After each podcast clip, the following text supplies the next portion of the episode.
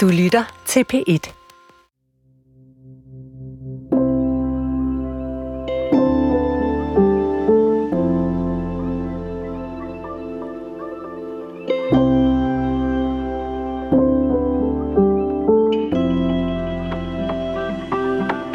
Jamen pludselig ser jeg over mig selv med en identitet som super kreativ tv-direktør, programudvikler, konceptudvikler, internationalt baseret øh, tv-tosse. Træde ud af en øh, kobaltblå pick-up-truck fra nitten otteoghalvfems og løfte noget tungt ned fra ladet og opdage, at jeg er ikke tv-chef mere, jeg er gartner. Jeg er beskidt. Min status er fuldstændig forsvundet. Jeg er et helt almindeligt menneske, som arbejder med mine hænder. Oven i købet i en by, jeg bor ude i Torbæk, hvor der ikke er mange håndværkere tilbage, men hvor alle har fine jobs, fine biler, fine habitter, og så står jeg der møgbeskidt med hænderne i lortet. Det var sgu øh, noget af en erkendelse lige pludselig at få. Mit navn er Palle Steffensen, og du lytter til Tag Dig Sammen. En podcast, hvor jeg interviewer en række gæster om, hvad det har krævet for dem at ændre retning i deres arbejdsliv. For hvordan sparker vi os selv bagi, når vi er kørt fast i hverdagen? Og kan det lade sig gøre, uden at få en røvtur og komme ned og bide i græsset? Til en start har du hørt en del af Niels Severins historie, og nu skal du høre resten.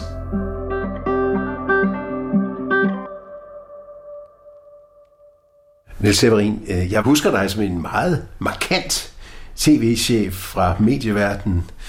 Du var en af dem, der gik i spidse sko, håret tilbage og og masser at gå på mod. Og så lige pludselig, så forsvandt du fra den verden. Og jeg begyndte så senere at se billeder af dig, hvor du sådan optrådte i overall og så videre. Og senest så jeg billeder af dig, hvor du lå sådan med røven i vejret og lagde fliser til en terrasse.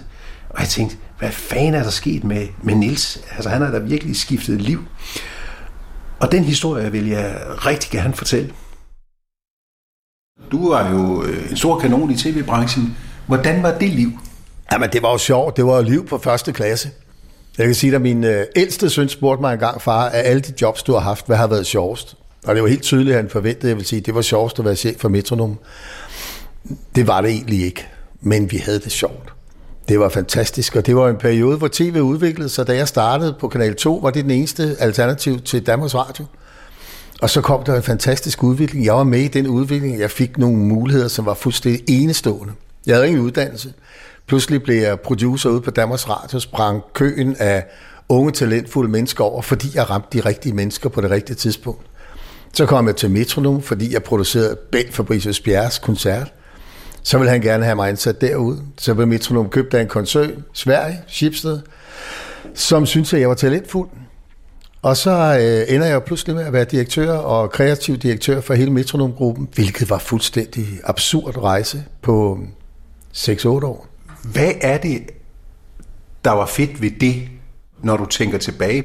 Det var, at tingene udviklede sig hele tiden. Der var hele tiden nye muligheder. Der var hele tiden nye udfordringer. Der var hele tiden nye programmer, der skulle laves. Der var hele tiden nye tanker, der kunne udvikles. Der var hele tiden et nyt salg også. I mit job var det jo også noget med at sælge.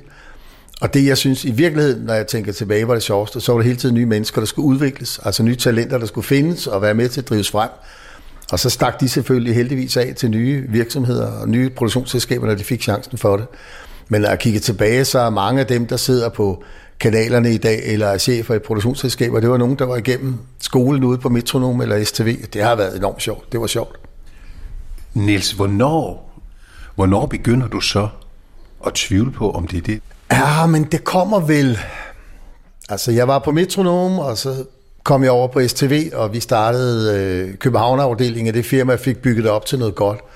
Og på et tidspunkt tror jeg, at der sker det, jeg får et, øh, en ny familie, en ny kone, tre små nye børn. Og der tror jeg, at jeg kan mærke, at jeg prioriterer at være hjemme ved dem i højere grad, end at tage på arbejde.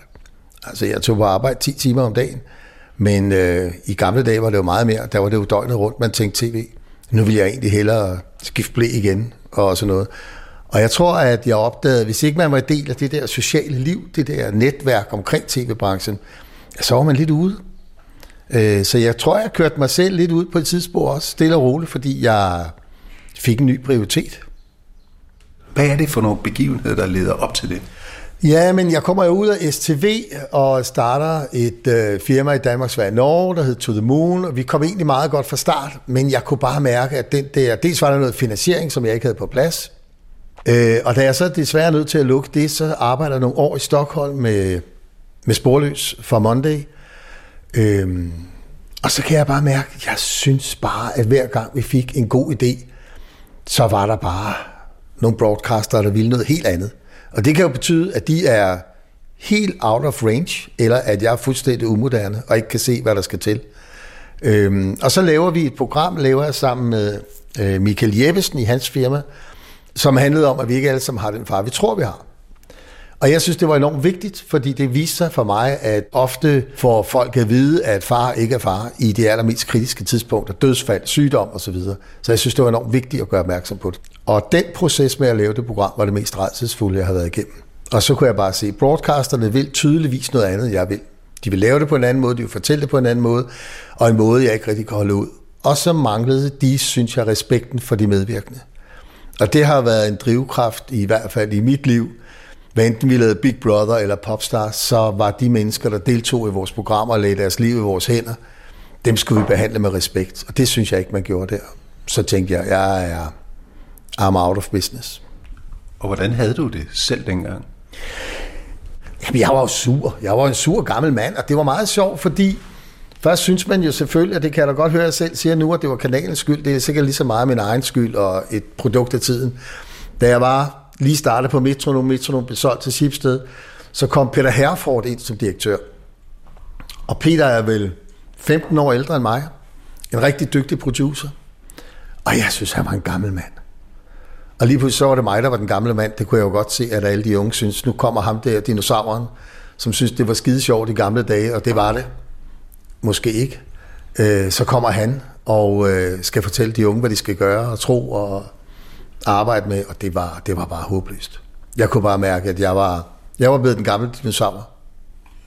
Og hvad er så vendepunktet, hvis man skal sige det sådan? Kan du beskrive den situation? Jamen, vendepunktet er jo, et, øh, at man oplever også, at telefonen holder op med at ringe. Der er ikke nogen, der ringer og spørger, om du vil være direktør i det ene selskab, eller kanalchef i det andet, eller den anden broadcaster. Der er ganske stille på telefonen. Og man tænker lidt, jamen jeg får adgang til broadcasterne via mit gamle netværk. De er jo alligevel dem, der har siddet på Metronome eller S T V, dem der er der. Men der var lige så lukket, som øh, når jeg skal låne penge i banken. Ikke? Så, øh, så jeg kunne bare mærke, at jeg, er, jeg har mistet interessen for det, og branchen har også mistet interessen for mig. Så jeg måtte se mig om efter noget andet. Og hvordan var den periode? Ah, hvis man holder op med at synes synd om sig selv, for det synes man jo. Mm. Øh, så var det en periode, som gav noget ny energi, synes jeg. Jeg skulle finde ud af, hvad man skulle. Jeg lavede et kommunikationsbureau med en kammerat, og vi skulle til at lave lidt reklamer og så videre, men jeg kunne bare mærke, det kunne jeg heller ikke rigtig holde ud. Jeg var simpelthen nødt til at komme helt væk og lave noget, som, øh, som betød noget mere. Og så kørte jeg faktisk på et tidspunkt, sidder og snakker med ungerne om, hvad jeg havde lavet af store ting, da jeg lavede tv. Og jeg siger så til dem, jeg har lavet Big Brother for eksempel. Det var vel det største, det var den største handel, vi lavede, og det største sådan, øh, projekt, folk snakkede om. Og så kigger de på mig helt uforstående og siger, hvad er det for noget? Og så gik det op for mig, det havde jeg brugt femogtyve år af mit liv på. Det var ting, der var glemt af nye generationer. Der er ingen, der anede, hvad Big Brother var. Og så kører vi en tur op i Hillerød, hvor jeg kommer fra, og så øh, kommer vi forbi et industrikvarter, og der er en fabrik, jeg har lavet, da jeg havde mit første gartnerfirma for otteogtredive år siden. Og så siger Tunge, at den der fabrik, den har jeg lavet. Og så gik det op for mig, den står stadigvæk. Træerne gror, fliserne ligger der stadigvæk. Men Big Brother, det var væk. Så kunne jeg kunne godt se, at jeg havde brugt nogle år af mit liv på noget, som var, jeg siger ikke meningsløst, men øh, det er ikke noget, der står forever. Det gør de ting, jeg laver nu. Og, og hvordan kom du så netop over i gartnerfaget, om man så må sige? Jamen, jeg er uddannet gartner. Øh, uddannet anlægsgartnertekniker, øh, og startede lige da jeg gik på skole dengang et firma, og havde en fem seks ansatte, og hyggede mig med det.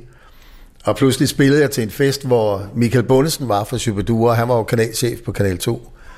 Og han spurgte, om ikke jeg skulle lave fjernsyn i stedet for, og så startede jeg mandag morgen stort set på Kanal to og lukkede firmaet ned. Og folk har jo ofte spurgt, hvordan kan man komme fra gartner til direktør på Metronome? Og synes, det var et fantastisk stort spring, hvilket det jo var, og mærkeligt. Så lad jeg skulle finde på noget at lave, også for at forsørge mit familie, jamen så øh, måtte jeg jo søge tilbage til det, jeg kunne. Og det kunne jeg da altid lige lave en indkørsel eller en have for en mand. Så greb det om sig. Så det var vel mere af nød end af interesse. Og jeg mødte faktisk nogle mennesker i Torbæk, som sagde, var det skønt, du har forfulgt din drøm om at blive gartner. Og jeg måtte sige, det er sgu ikke nogen drøm, jeg har forfulgt, kære venner. Hvis jeg havde kunnet sidde og været direktør på Metronome, og alt var gået godt, så havde der sikkert været det nu. Men nu ændrede tingene sig. Og så måtte jeg jo finde på noget andet at lave, så det var ikke en drøm at blive gartner. Det var, det var noget, jeg kunne, et håndværk, jeg kunne, jeg måtte gå tilbage til. Hvordan mærker du så øh, den der kontrast fra sådan at have levet sådan et nærmest sådan et halv-tv-jetset-liv til at ligge med røven i vejret og lægge fliser? Jamen, det er, jo, det er jo den største kontrast, tror jeg, man kan komme ud for. Altså, de første år, hvor jeg ikke skulle til tv-festival i Cannes, hvor min kone stadigvæk tog afsted, der lå jeg og lagde fliser og var beskidt og tænkte på, nu sad de dernede og spiste foie gras og drak champagne og havde det sjovt. Det, det var sgu mærkeligt, altså. Og det mærkede jeg også. Det, det, det, det var svært i starten at skulle fortælle folk, når jeg mødte dem, hvad jeg lavede. Jeg kunne mærke, at, at jeg havde en blokering i mig selv i at sige, at jeg er gartner, og jeg er en stolt gartner. På et tidspunkt så kan jeg også se, at en af mine små børn, som på det tidspunkt er tolv, ikke er rigtig stolt af mig. Uh, han havde nok ønsket, at jeg havde hævet en milliard hjem på en eller anden app i stedet for. Mm. Men jeg sidder uh, møgbeskidt og skal køre ham og et par gutter til fodbold uh, i min frygtelig grimme gamle bil. Uh, det var han ikke stolt af. Jeg tror, han havde ønsket, at vi kørte rundt i en bil. Han snakker stadigvæk om, skal vi ikke snart have en bil med en stor skærm i? For det synes han er federe. Uh, så han var heller ikke stolt af mig. Og det var også det der med ikke at kunne gøre sine børn stolte af det, man er. Eller den, man er. Det var svært. Øh, faktisk først her, hvor firmaet har fået en eller anden form for succes, er det, øh, har jeg forligt mig med øh, den, jeg er i det arbejde, jeg er. Øh, så der kom en opdragelse både af ham og af mig selv, en erkendelse af, at jeg var lige præcis den, jeg var, og jeg var god nok. Og han var god nok, selvom hans far ikke var ligesom de andre fædre. Og så når jeg indimellem møder folk, jeg lægger jo ikke skjul på, når jeg kommer ud og skal give tilbud på en ny have ude i forstederne, at øh, jeg har haft en anden karriere. Så når folk spørger, øh, nå, hvor længe har du været gartner? Jamen det har jeg været i princippet hele mit liv. Jeg havde bare fyrre år, hvor jeg ikke arbejdede i faget. Øhm, og så spørger de, hvad jeg laver, og når jeg så fortæller, at jeg har været direktør på Metronome, eller direktør i S T V, eller rejst verden rundt og kigget på tv-formater, så kigger de jo på mig målløs og spørger, hvorfor jeg så går og roder i jorden nu. Og Øh, det bliver jo en fortælling, som er en blanding af, at det er i hvert fald var på et tidspunkt en nødvendighed øh, for at tjene nogle penge, og så en lyst til ikke at lave det, jeg lavede før. Fordi øh, for tre uger siden blev jeg kontaktet af en af mine gamle ansatte, som sagde, at hun muligvis havde et lille job til mig i et års tid, øh, som noget tv-menneske. Og jeg måtte bare sige, at jeg er slet ikke interesseret i. Øh, ikke fordi der ikke var prestige i det, for det var der sådan set, men jeg skal ikke ind og sidde på kontor igen. Jeg har været der. Nu går jeg ude og får frisk luft, og har nogle fantastiske kolleger, og jeg er utrolig tæt på kunderne. Og det øh, må jeg indrømme, det nyder jeg nu. Øh, men det er et andet liv. Det er et andet liv ikke at have et guldkort, man kan svinge når som helst. Det er et andet liv ikke at køre i Range Rover. Det er et andet liv ikke at have købt og ejet sit eget hus i Hillerød, men bor til leje. Så alle de der ting er jo helt anderledes. Og så er det frem for alt virkelig irriterende at være møgbeskidt hver dag. Det må jeg sige. Det, det skal jeg stadig arbejde med. Jeg går rundt i arbejdstøj fra tidlig morgen til sen aften, og det er, det er en helt anden verden. Niels Severin, nu når du så kigger tilbage, du tog en radikal beslutning i dit liv, gik fra at være tv-chef til at være gartner, og der er ikke noget, når du alligevel kigger tilbage, at du siger, hvorfor fik jeg ikke gjort det? Hvorfor gjorde jeg ikke det? Jo, der er masser.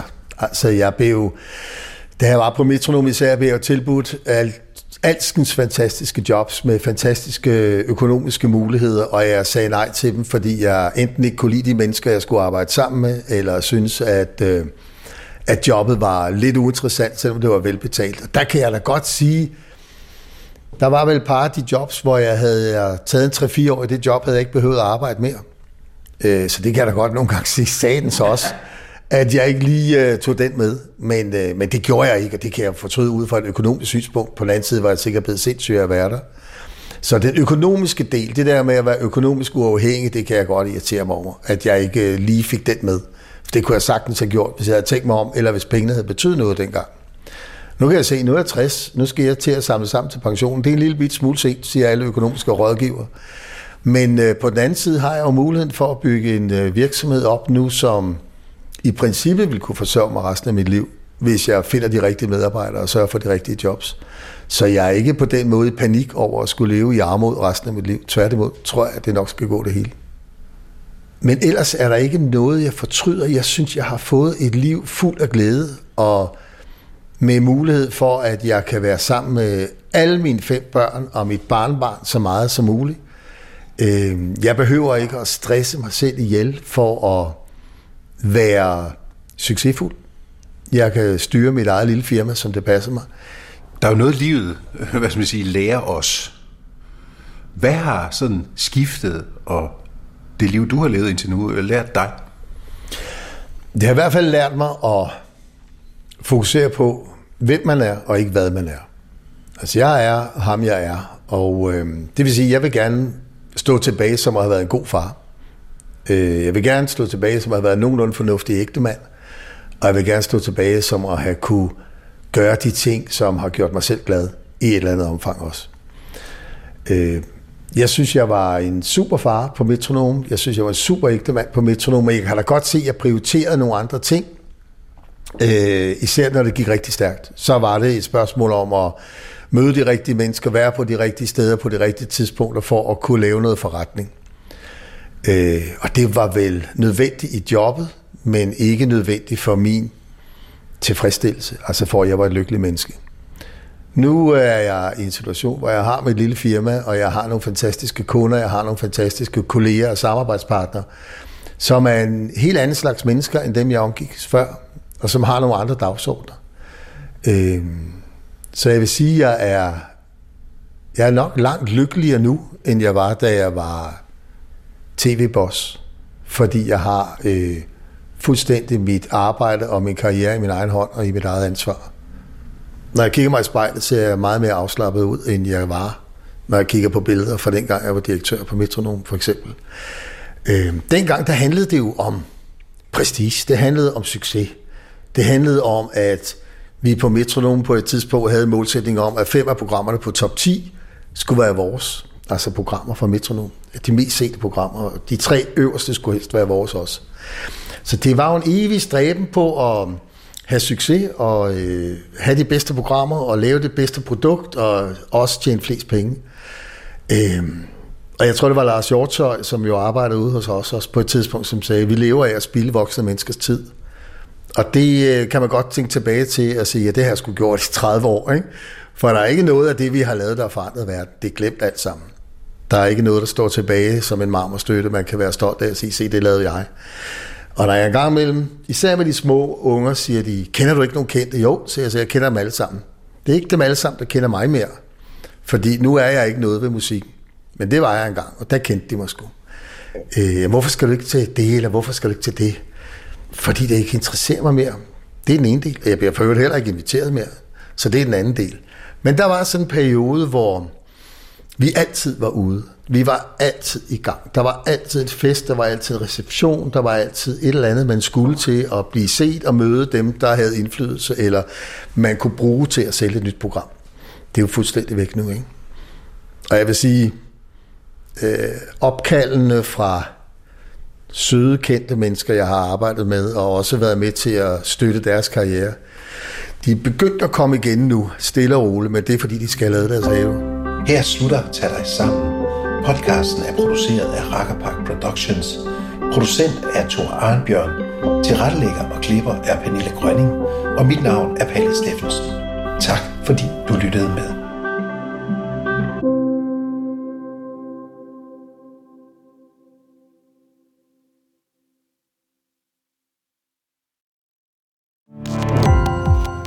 Gå på opdagelse i alle D R's podcast og radioprogrammer. I appen D R Lyd.